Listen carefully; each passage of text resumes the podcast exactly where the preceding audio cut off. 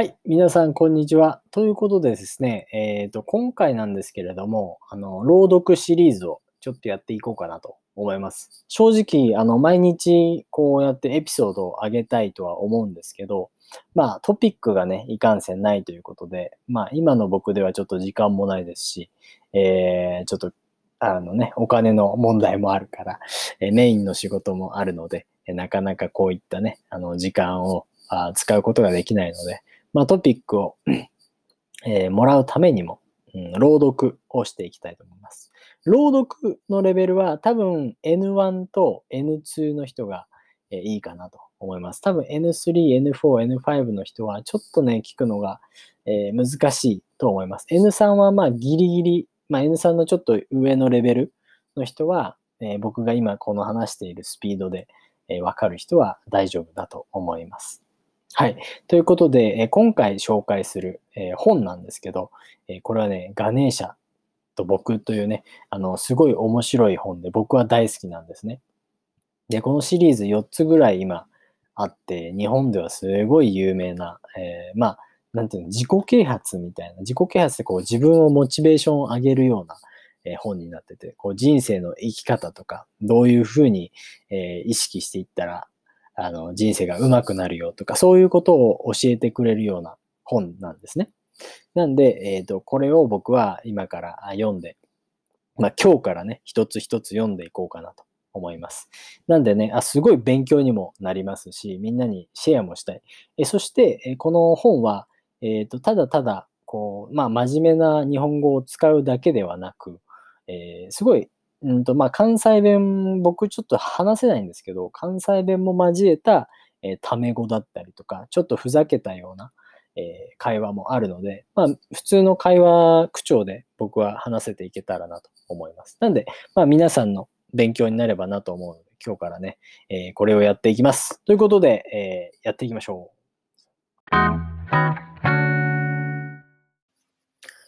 夢を叶える像、パート1。これはちょっぴり不思議なお話である。おい、起きろや。聞き慣れない声に目を覚ました僕は、眠気で重いまぶたをゆっくりと持ち上げた瞬間、眼球が飛び出るかと思うくらいの衝撃を受けた。なんだこいつは枕元に変なのがいる。象のように長い鼻。鼻の付け根の、付け根からの、付け根から覗く2本の白い牙。片方の牙はなぜか真ん中あたりで折れている。そして、ぽってりとした大きな腹を4本ある。腕の一つでさすっていた。こんなやつが。長い鼻をゆらーり、ゆらーりと揺らしながら、目の前に座っているのである。昨日、たまたま家に泊まっていった同級生みたいな感じで、直感的に、ああ、これは夢だな、と思った。まだ夢の中にいるのだ、きっと。僕はよく夢を見る。いつも眠りが浅いか、浅いせいかもしれない。眠りが浅いと疲れが取れない気がするし、その上、こんな化け物と、化け物と遭遇するなんて、つくづく嫌な体質だと思う。でも、僕は開き直ることにした。夢だと分かれば恐れることはない。お前誰？大胆に尋ねてみた。すると化け物は、ふんと鼻を一つ鳴らして言った。誰やあれへんがな？ガネーシャやがな。そして、タバコを吸ってもええ？と言いながら、僕の返事も待たずに、丸テーブルの上に置いてあるタバコの箱から一本取り出すと火をつけた。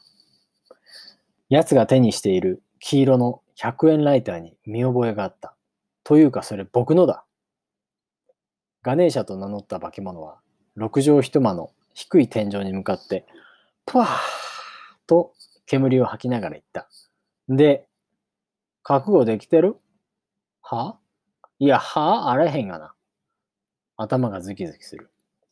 二日酔いだ。まだ残っている酒と寝起きとでクラクラとめまいがする。なんでこいつは関西弁なんだ？そんなことを考えながら、化け物をうつろな目で眺めていた。その時僕は不思議なことに、こいつ、どこかで見たような気がするな、と思ったけれど、それがいつ、どこでなのか思い出すことはできなかった。いずれにいずれにせよ、もう少ししたら、こいつは消えていなくなるだろう。なんて、なんて言ったって、これは夢ななんだから、夢ちゃうで。突然、強い口調でガネーシャが言ったのでびっくりした。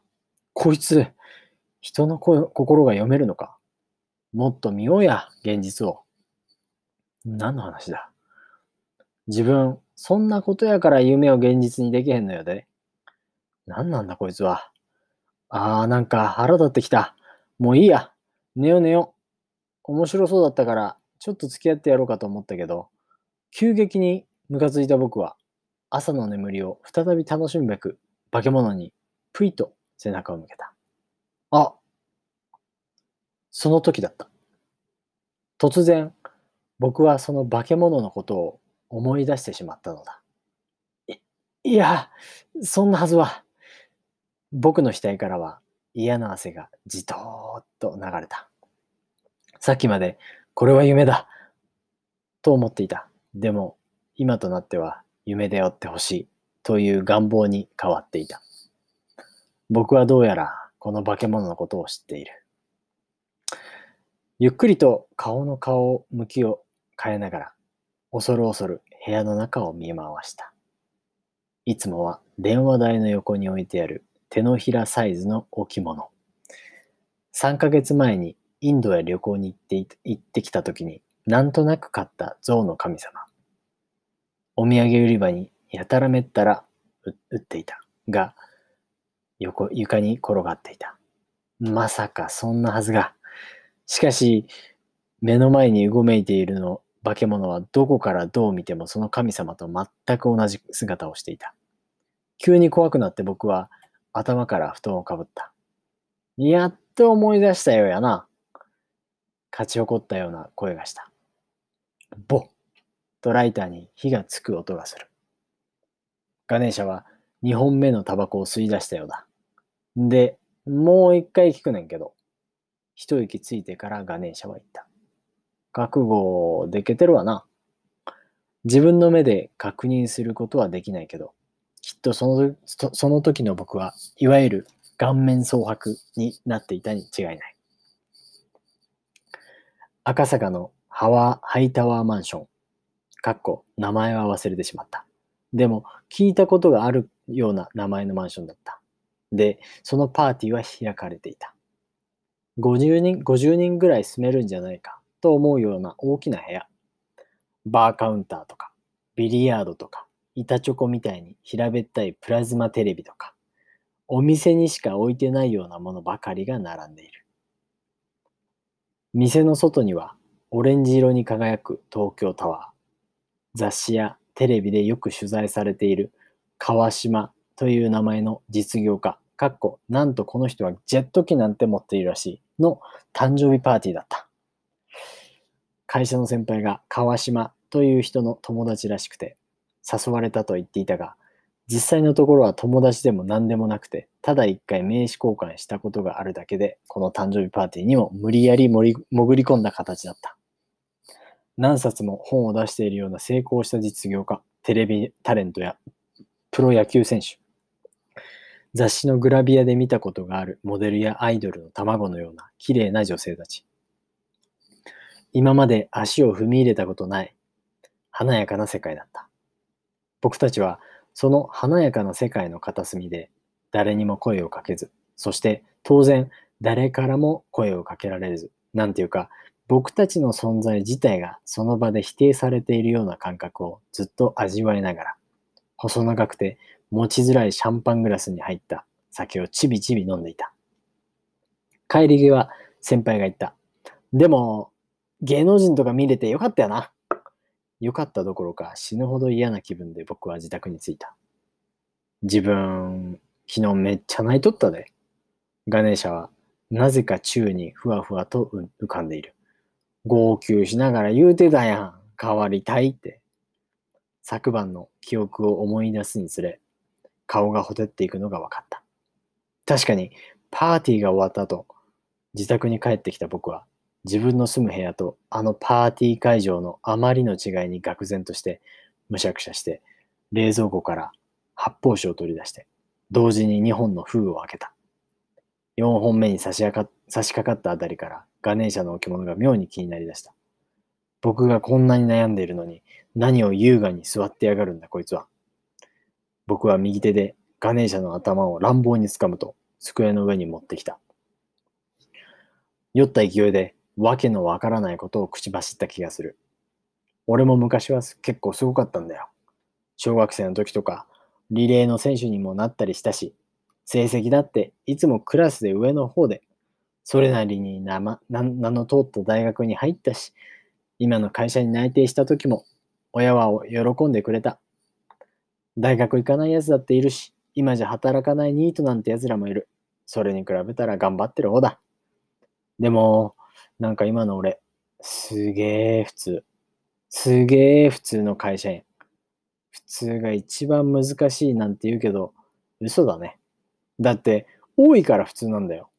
多いってことはそれだけ簡単だってことだろ簡単だから多いんだろぶっちゃけた話、やっぱりああいう華やかな世界見せられたら羨ましいって思うし、ああいう場所だと今の自分めちゃめちゃめちゃくちゃ惨めだし、なんだかすごく舐められてる感じしたし、こっち側かあっち側かで行ったらやっぱあっち側行きたいし、めっちゃ行きたいし、おい、ガネーシャ、お前神様なんだろ？なんとかしろよ。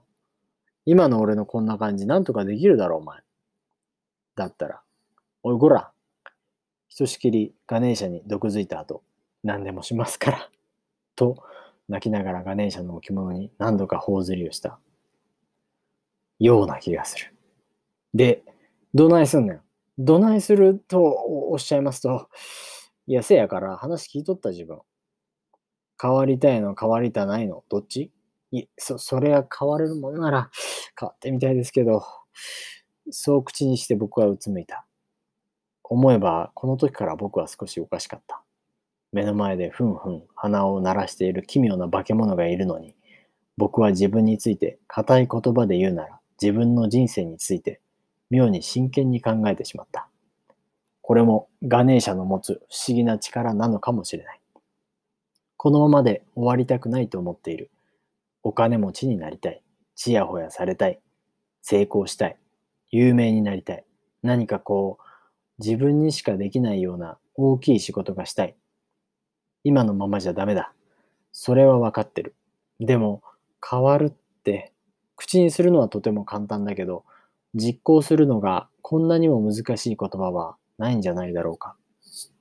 だいたいインド行ったのだって会社にこき使われるのと、上司のダメ出しが嫌になって、俺は人生を変えるなんて無理やり有給を取って、鼻息荒くしていったのだ。あれはあれで僕にとって一世一代の決断だった。そして今、インドに行く前と全く変わらない生活を送っている僕がいる。そんな僕を僕はまた少し嫌いになりかけていた。しかも、それが初めてじゃなかった。今まで僕は何度も何度も変わろうと決心してきた。目標を決めて毎日必ず実行しようと思ったり、仕事が終わって家に帰ってきてからも勉強しようとするのだけれど、でもダメだった。やってやるそう思ってテンションが上がってる時はいいけれど、結局何も続かなくて、三日坊主で終わってしまって、もしかしたらやってやるって思った時より自分に対して自信を失っていて、そんなパターンばっかりだった。変わりたいと思う。でもいつしか変わりたいという思いはどうせ変われないという思いとワンセットでやってくるようになっていた。その心配は無用や。突然ガネーシャが口にした言葉に僕は驚いた。今回はガネーシャ好きやから。ガネーシャ式？なんだそれ。ぶっちゃけた話、自分しょぼいやん。しょ、しょぼい？自分みたいにいっつもグダグダしてて、自分で決めたことも実行できへんよ、しょうもないやつでも、できる感じにケアしたるから、その辺は足に任しとき。はぁ、僕はガネーシャの言ってる言葉の意味がよくわからなくて、ポカーンとした顔をした。自分、わしのこと疑うとるやろ。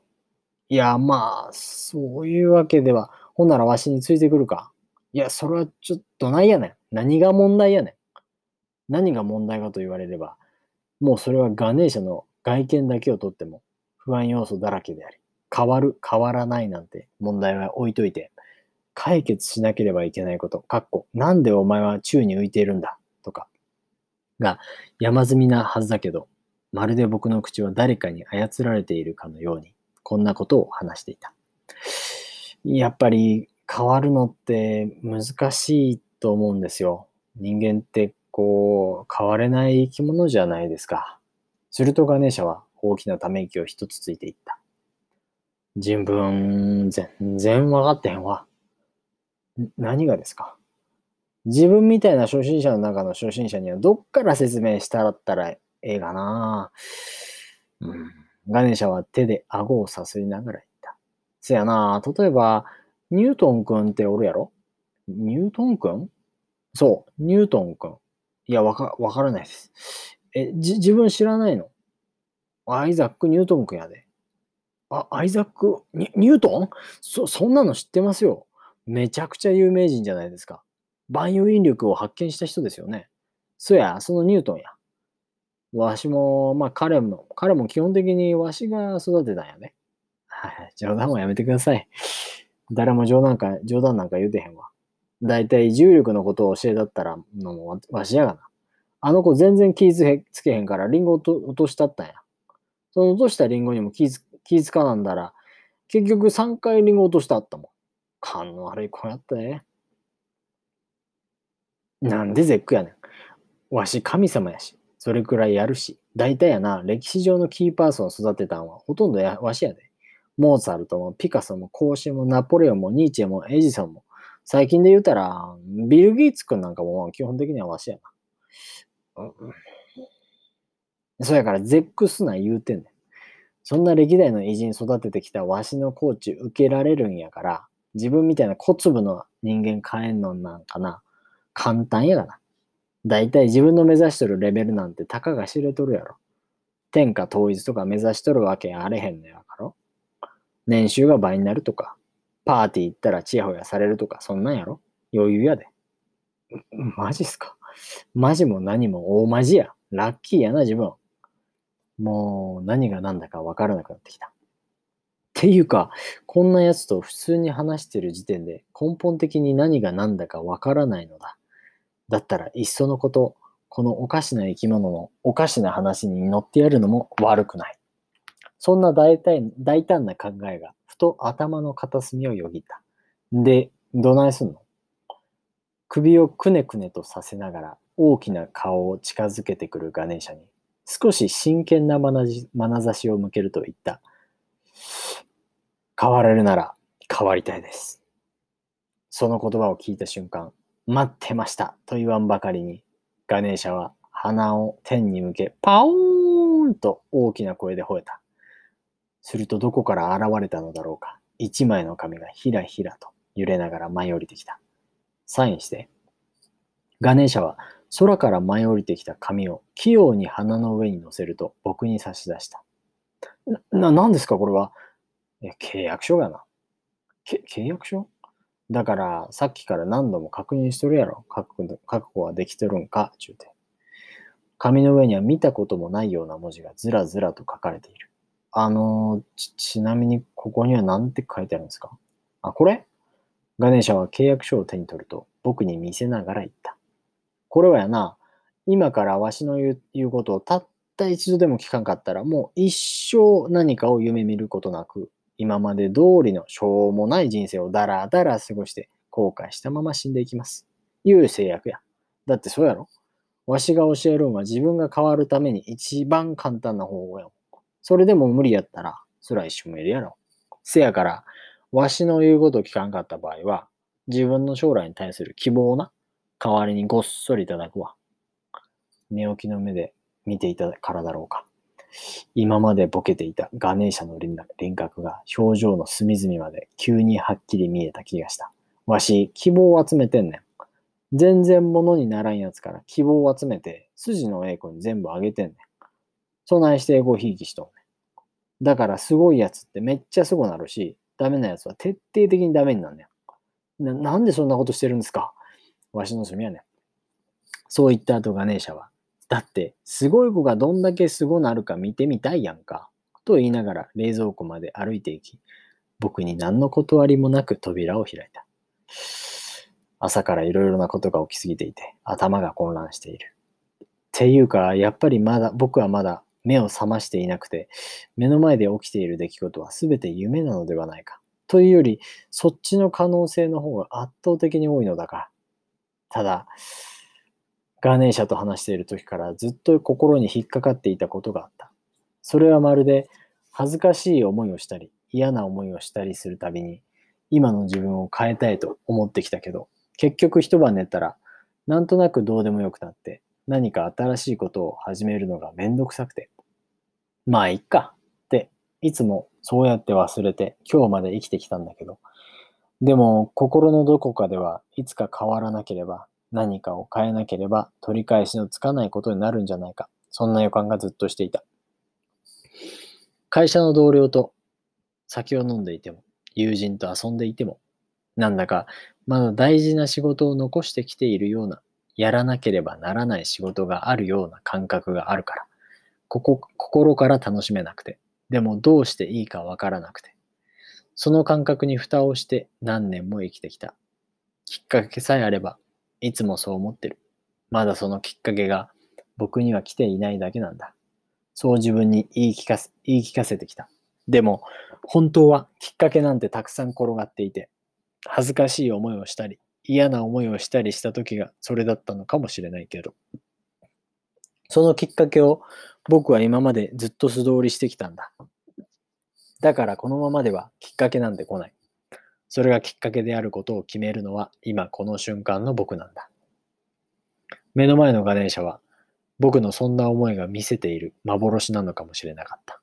ああ、あと私の、わしのこと誰にも言わんといてな。そう言ってガネーシャは花を鳴らした。ほら、わし有名やから見つかるといろいろ面倒やねん。握手してください的なこと言われるし、ガネーシャはそう言いながら僕が朝食用に取っておいたヨーグルトを何の断りもなく取り出すと封を開けていった。スプーンある？こんなのについていって大丈夫か？僕は猛烈に不安になりながらも台所の引き出しを開けスプーンを取り出した。スプーンを受け取ったガネーシャは言った。大きに得体の知れない奴の得体の知れないやり方で何かを変えようとするなんて自分で言うのもなんだけど、正気だとは思えなかった。しかも、神様を名乗るこの生き物は、まだ僕の味方なのか敵なのか、もうわからない。第一、こいつうさんくさすぎる。どれだけ考えても結論を出せなかった僕は、ええー、と立ち上がった。こんなのシラフでやってられるか。僕はずかずかと大股で冷蔵庫まで歩き、チューハイを取り出してグビッと一口飲んだ。お朝からケーキええなガネーシャはケタケタと笑っている。うえ二日酔いに迎え酒をしてまた吐き気が襲ってきた。戻しそうになって口を手で押さえながら僕は机の上に転がっていたボールペンを掴んだ。